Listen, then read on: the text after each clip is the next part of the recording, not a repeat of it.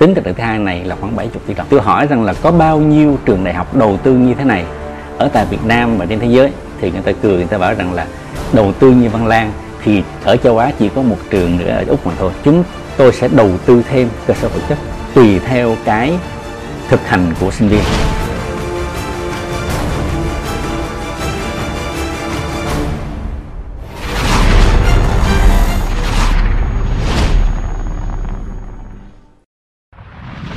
Xin chào mừng quý vị đang đến với chương trình Khơi nguồn cảm hứng do Đài truyền hình Thành phố Hồ Chí Minh thực hiện. Và ngày hôm nay chúng ta sẽ cùng gặp gỡ tiến sĩ bác sĩ Trần Ngọc Quảng Phi, trưởng khoa răng hàm mặt của trường Đại học Văn Lang và cùng lắng nghe à, những chia sẻ của à, thầy về những à, đầu tư cũng như là những sứ mệnh tầm nhìn à, góp phần cho ngành răng hàm mặt của chúng ta phát triển có mặt à, trên bản đồ của khu vực. À, xin được chào à, thầy Phi ạ. à, xin chào à, tôi cũng rất là hân hạnh được à, tham gia cái chương trình khơi nguồn cảm hứng này và xin kính chào quý vị à, khán thính giả của chương trình À, thưa thầy thì theo được biết thì à, khoa răng hàm mặt của trường Đại học Văn Lang là một khoa có thể nói rằng là cũng mới thành lập đây thôi. Tuy nhiên cái việc đầu tư về trang thiết bị hiện nay hàng chục tỷ đồng có thể nói rằng là một cái đầu tư rất là lớn. Thì thầy có thể chia sẻ về việc đầu tư này đối với việc à, sứ mệnh đào tạo à, nguồn nhân lực trong ngành răng hàm mặt như thế nào ạ? thì nói về cái đầu tư trang thiết bị cơ sở vật chất thì đó là một cái rất là quan trọng đó là một trong ba yếu tố để góp phần tạo nên chất lượng đào tạo. À, nói về đầu tư thì không phải hàng chục tỷ đồng mà cho tới bây giờ thì cái nguồn đầu tư cho đợt thứ hai tính từ đợt thứ hai này là khoảng 70 tỷ đồng. Và chúng tôi chọn hai cái nhà cung cấp trang thiết bị vật liệu nổi tiếng nhất trên thế giới đó là Dinsply Sirona và Cavo. Và mỗi nhà cung cấp đó có một thế mạnh riêng của họ do đó chúng tôi chọn theo thế mạnh nhất của họ. Và trong thế mạnh đó tôi chọn những sản phẩm tốt nhất của họ. À, do đó thì nó tạo ra một sự khác biệt à, khi mà tôi trao đổi với các hãng thì tôi hỏi rằng là có bao nhiêu trường đại học đầu tư như thế này ở tại Việt Nam và trên thế giới? Ở châu Á chỉ có một trường nữa ở Úc mà thôi. Và cho nên tôi nghĩ đó là một sự khác biệt về vấn đề đầu tư. Khi mà mình đầu tư như vậy thì à, sẽ mang đến cho sinh viên những giá trị như thế nào ạ? thì chúng ta biết rằng trong đào tạo bác sĩ răng mặt tức là một cái ngành liên quan tới sức khỏe. Ngành liên quan tới sức khỏe thì đòi hỏi là phải thuần thục rất thuần thục trước khi ra lâm sàng điều trị cho bệnh nhân như vậy thì cái thiết bị mô phỏng sinh viên có thể là làm như trên bệnh nhân thật. Và như vậy thì khi sinh viên thuần thục trên mô hình rồi, thì khi ra lâm sàng kết quả rất là tốt. Và điều này chứng minh qua thực tế, sinh viên hàm mặt ở Văn Lang năm thứ ba ra tắm răng cho bệnh nhân, kết quả rất là đẹp. Mà kết quả đó làm cho gần như các thầy cô, các đơn vị đào tạo ngạc nhiên. Theo em được biết thì à, đối với khoa răng hàm mặt của trường Đại học Văn Lang thì à, sinh viên được tiếp cận à, cái việc thực hành ngay từ những năm đầu tiên. Như vậy thì sẽ có những cái thế mạnh như thế nào đối với các bạn và các bạn cần chuẩn bị điều gì để có thể thực hành một cách hiệu quả? À, đối với chương trình đào tạo khoa răng hàm mặt Văn Lang thì nó có sự khác biệt các trường khác. À, khác biệt là sao? Khác biệt của Văn Lang là chương trình 2 cộng 4, có nghĩa là 4 năm chuyên ngành. Và chúng tôi cho các em thực hành ngay từ những năm đầu tiên thì giống như ở nước ngoài. Và khi em thực hành đầu tiên như vậy đó thì các em có sẽ có một khoảng thời gian dài để thực hành dưới sự giám sát của giảng viên. À, như vậy thì khi ra trường em chắc chắn sẽ tự tin hơn. Và các em thực hành lâu dài như vậy đó thì mức độ thuần thục của em cũng tăng lên rất là nhiều. À, và các em thuần thục từ tiền lâm sàng cho tới lâm sàng. Và ở đây đó thì cái chỉ tiêu thực hành chúng tôi cũng đặt ra rất là cao, tạo ra cái cảm hứng cho các em. À, thưa thầy thì à, nói về cái việc mà thực hành sớm đối với sinh viên tạo cái nguồn cảm hứng đây có phải là cái động lực lớn à, để giúp cho các bạn học tập tốt hơn không ạ đối với ngành răng hàm mặt À, tôi nghĩ đó là điều rất là quan trọng bởi vì là khi mình vô tiếp cận với ngành thì các em có thể biết được, hiểu được cái ngành nhiều hơn. Thì cái này nó cũng có hai mặt. Nếu các em thực sự yêu ngành, các em sẽ tiếp tục. Và nếu em không yêu ngành, các em có thể là rời ngay từ năm thứ hai. Nó cũng đỡ tốn kém hơn là nhiều khi là các bạn lên tới năm năm thứ sáu, các trường khác, rồi mới thấy, ồ, mình không thích. Đó, thì như vậy cái đó cũng là một cái cái chuyện liên quan tới vấn đề tốn kém của xã hội, bên cạnh cái chuyện mà cái nguồn cảm hứng. Và tôi thấy là hầu hết là các em rất là cảm hứng. Tuy nhiên, khi vào đại học thì thực sự là ở Việt Nam mình nó không phải là tất cả là sinh viên quyết định mà đôi khi bố mẹ quyết định. Bố mẹ muốn con vào học nhưng mà con học rồi con không thích. Và ví dụ như cái khóa đầu tiên cũng có một em rút luôn các em chuyển qua ngành nghệ thuật. Đây cũng thể là một cái phép thử cho các em. Đúng rồi. Tại vì nhiều khi mình thấy như vậy thôi nhưng mà khi mà mình trực tiếp á mình à, Đúng vào rồi. học thì mình mới cảm nhận là chính mình là có hợp hay không. Đúng rồi. Như vậy rất là tốn kém thời gian công sức Đúng và cả rồi. tiền bạc nữa. Đúng rồi. thì em nghĩ đây là một cách thức cũng rất là hay. Nhưng mà một cái vấn đề đặt ra là từ những năm nhất như vậy á thì à, mình thực hành thì cái cái kiến thức của các bạn có đủ để có thể là à, mình thực hành một cách hiệu quả hay không ạ? à, thực sự ra cái thực hành nó thì có hai loại thực hành. Thực hành về mặt kỹ năng. Thì đối với kỹ năng đó thì nó không liên quan tới vấn đề kiến thức nhiều. Mình sẽ cung cấp trong cái buổi thực hành thì kiến thức cần thiết cho thực hành thôi. Cũng thức để chẩn đoán để lập cái điều trị. Chuyên sâu đó thì các em ra lâm sàng thì nó là câu chuyện khác. Và ban đầu các thầy cô cũng băn khoăn là liệu có được như không? Bởi vì hồi nào tới giờ tại Việt Nam mình là lên năm thứ tư năm thứ năm mới thực hành. Bây giờ thực hành sớm thì như thế nào? Thì muốn thuyết phục các thầy cô thì đầu tiên phải có cơ sở. Cơ sở đó chính là các chương trình của nước ngoài. Người ta cũng thực hành ngay từ năm đầu tiên. Vẫn vẫn đạt được cái chuyện đấy. À, và cái thứ hai là bằng chứng thực tế. Tức là khi các em đã lên năm thứ ba rồi các em ra thực hành lâm sàng rất là tốt. Nói sâu về chương trình đào tạo thì hiện tại thì à, khoa răng hàm mặt mình đang à, có thể là dạy cho sinh viên những cái chương trình đào tạo cụ thể như thế nào ạ? à, À, chương trình đào tạo khoa răng hàm mặt Văn lan đấy, thì chúng tôi dựa vào chương trình của Sydney là chính. Ngoài ra chúng tôi còn tham khảo chương trình của New York và của Harvard. Đó. thì những trường này chúng tôi chọn là vì sao? Vì lý do thứ nhất là đây những trường có top 50 trên thế giới. Là chúng ta biết hiện nay mình cố gắng lọt vào top 700 đã là khó.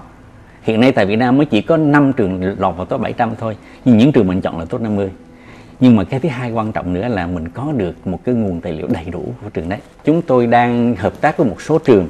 Hiện nay là tôi hợp tác với trường là Chulalongkorn và sắp tới tôi sẽ hợp tác với một cái trường ở Malaysia và một trường ở Indonesia.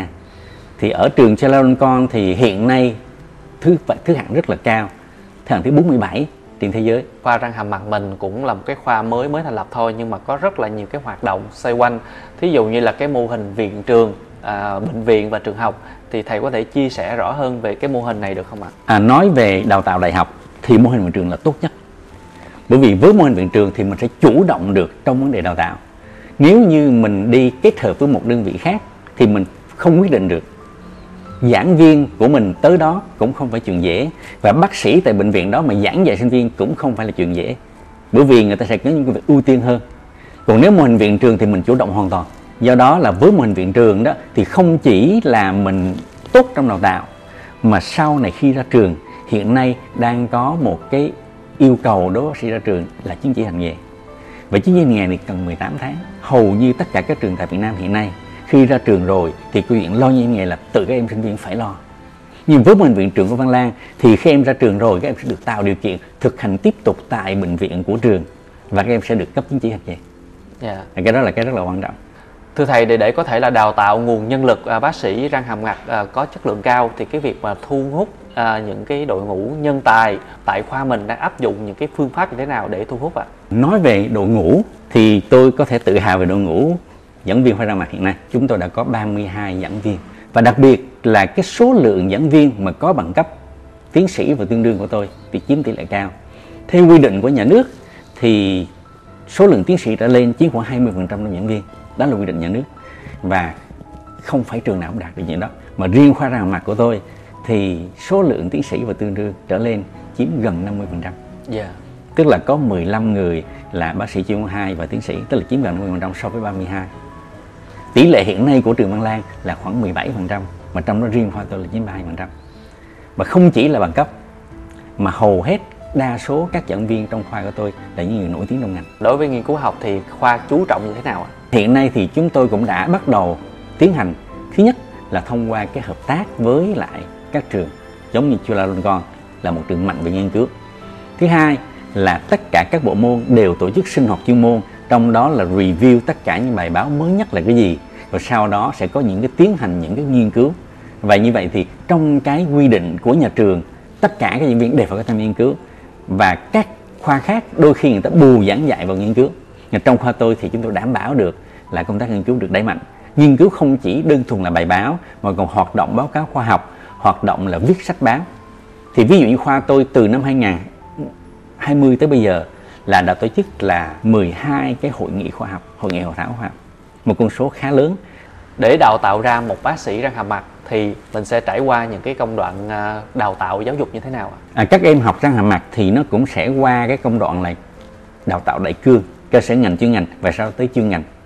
Và như vậy thì thông thường đại cương nó nằm dưới dạng trong năm thứ nhất. Và chúng tôi cũng lồng ghép một số môn cơ sở chuyên ngành vào năm thứ nhất để các em bắt đầu tiếp cận. Và sau đó tới năm thứ hai năm thứ hai năm thứ ba thì em bắt đầu thực hành trên tiền lâm sàng và mô phỏng lâm sàng. Để cho tới khi ra lâm sàng thì em bắt đầu là có thể tự tin. Và điều quan trọng là thuần thục để không gây hại cho bệnh nhân. Việc mà đào tạo một bác sĩ răng hàm mặt á, thì à, theo thầy á, là nó so với mặt bằng chung thì nó có tốn kém nhiều không ạ? Về chi phí? Thực sự ra đào tạo bác sĩ mà là tốn kém nhất trong tất cả các ngành tốn kém hơn cả ngành y. Và bác sĩ răng hàm mặt đó thì nó có một đặc điểm như thế này. Ví dụ bác sĩ y khoa là gần như là không được làm trực tiếp trên bệnh nhân. Nhưng bác sĩ răng hàm mặt các em phải được làm trên bệnh nhân. Đấy, các em phải được chính em nhổ răng em phải được trắng răng các em phải được làm tất cả nó trên bệnh nhân. Trong khi bác sĩ y khoa thì chỉ khám bệnh thôi chứ không được làm trực tiếp như bác sĩ nha khoa. Và cái phương tiện nó cũng tốn kém rất là nhiều. Do đó cái đầu tư của nhà trường phải phải đủ lớn. Vì dĩ nhiên cái các em cũng phải gia đình về mặt kinh tế cũng cũng phải đủ để để theo đuổi. À tuy nhiên nếu các em học giỏi có học bổng. Đó là một cái cơ hội để à, cho các em có thể là có điều kiện hơn để mình có thể tham gia ngành. Đúng rồi. À, theo thầy đánh giá thì cái lĩnh vực à, răng hàm mặt tại Việt Nam mình so với khu vực và thế giới thì được đánh giá như thế nào ạ? Qua cái du lịch y tế bệnh nhân từ nước ngoài tới đây người ta yên tâm điều trị với mình. Thì đó là một cái cái cái rõ ràng là cái bằng chứng để cho thấy là đánh giá cái ngành của mình. Đấy. Và cái thứ hai nữa khi mình trao đổi với đồng nghiệp ở nước ngoài về mặt bằng kiến thức về mặt kinh nghiệm thì mình cũng là không có thua kém. Và hiện tại ví dụ như là cũng có bác sĩ Việt Nam mình tại Việt Nam mình làm tại Việt Nam mình làm chủ tịch những cái hiệp hội mà của của Đông Nam Á. Thì đó cũng là những cái bằng chứng hết sức cụ thể. Và mình cũng có thể tự tin rằng là ngành răng hàm mặt mình cũng rất là phát triển và sẵn sàng có thể là điều trị hoặc là làm đẹp à, cho những người dân không những trong nước mà còn trên thế giới nữa. Với khoảng 3 năm thành lập thì mình nhìn lại thì khoa mình đã đạt được những cái thành tựu ban đầu như thế nào ạ? Qua 3 năm thành lập cái thành tựu của mình thì nó sẽ hai chuyện. Một là chuyện đào tạo. Chuyện đào tạo thì mình đã thấy được cái kết quả đã gặt hái được kết quả. Các em đã ra lâm sàng ở các môn như chữa răng nha chu nhổ răng. À, trong khi đó các trường khác thì phải năm thứ năm. Năm thứ tư năm thứ năm. Có trường phải năm thứ năm có trường năm thứ tư. Nhưng mà hầu hết là năm thứ năm mới ra được. Ở đây mình năm thứ ba. Và các em ra làm trên lâm sàng bệnh nhân rất là hài lòng và cái kết quả đó, đó thì chúng tôi cũng là đánh giá rất là cao. Và đặc biệt đối với Văn Lan thì tôi tập trung vào những cái môn học mà các trường khác nhiều khi chưa có. Những môn học đó ví dụ như là tư duy phản biện trong nha khoa giúp cho các em đánh giá vấn đề có cơ sở. Rồi tôi có những môn là nha khoa chứng cứ làm cái gì mà phải có bằng chứng. À, rồi đặc biệt là tôi nói về vấn đề thái độ đối với bệnh nhân. Và chúng tôi có một môn học là đạo đức nghề nghiệp và tính chuyên nghiệp và chúng tôi đánh giá tính chuyên nghiệp này thông qua bệnh nhân. Và đánh giá gọi đánh giá 360 độ. Đánh giá tất cả từ nhân viên từ dẫn viên từ bệnh nhân để coi thì các em như thế nào. Cái thứ hai nữa của khoa là tôi nói về nghiên cứu khoa học. Và cái thứ ba nữa là nó góp phần nâng cao uy tín của nhà trường. Đối với những cái bạn sinh viên mới ra trường thì thầy có những cái lời khuyên gì để giúp cho họ có thể là làm công việc một cách hiệu quả hơn và đặc biệt là giữ gìn đạo đức đối với ngành ạ? Đối với các bạn sinh viên mới ra trường thì à, theo tôi là thế này thứ nhất, phải làm thế nào để trang bị cho mình một cái kỹ năng hành nghề? Và cái thứ hai nữa là chúng ta cần phải học hỏi thêm. Bởi vì thực sự là khi mới ra trường là chúng ta mới bắt đầu thôi. Commencement, tốt nghiệp cũng là mới bắt đầu thôi. Cho nên các em học 6 năm nó vẫn chưa đủ. Các em cần phải học thêm. Học thêm những chương trình đào tạo sau đại học. Đó, có thể học thêm theo hướng chuyên khoa, học thêm hướng thạc sĩ. Nhưng mà phải học thêm thì lúc đó mình mới có thể phục vụ bệnh nhân tốt hơn được. À, thưa thầy từ những cái thành tựu bước đầu thì à, trong thời gian tới thì mình có những cái định hướng gì để giúp cho khoa phát triển và cũng như là tạo ra nhiều bác sĩ răng hàm mặt giỏi à, cho thành phố Hồ Chí Minh và khu vực ạ? À? à, hướng sắp tới của khoa răng hàm mặt là chúng tôi sẽ đầu tư thêm cơ sở vật chất tùy theo cái thực hành của sinh viên và tới bước cuối cùng trong 2 năm nữa hoàn tất sẽ là cái bệnh viện thì đó là cái đầu tư về cơ sở vật chất cái hướng thứ hai của tôi nữa là gì à làm thế nào để cho các bác sĩ giỏi tập hợp về với trường Vâng, xin được cảm ơn những ờ, chia sẻ vừa rồi của tiến sĩ bác sĩ Trần Ngọc Quảng Phi trưởng khoa răng hàm mặt trường đại học Văn Lang đã mang đến chúng ta một cái góc nhìn hết sức thú vị về ngành răng hàm mặt cũng như là những việc ờ, đầu tư về trang thiết bị hiện đại và làm thế nào để có thể nâng cao chất lượng bác sĩ răng hàm mặt của thành phố Hồ Chí Minh và khẳng định được vị thế của ngành răng hàm mặt à, của Việt Nam. Xin được cảm ơn ờ, thầy rất nhiều. À, xin cảm ơn à, đài à, truyền hình thành phố Hồ Chí Minh. Thưa quý vị, đến đây thì thời lượng dành cho chương trình Khơi nguồn cảm hứng cũng đã khép lại. Rất cảm ơn quý vị đã dành thời gian theo dõi chương trình. Quý vị đừng quên khung giờ phát sóng quen thuộc của chương trình vào lúc 6 giờ 15 phút sáng thứ ba, thứ năm hàng tuần trên kênh HTV7. Còn bây giờ, xin chào và hẹn gặp lại. À, xin cảm ơn quý vị khán giả đang lắng nghe đài à, chương trình Khơi nguồn cảm hứng.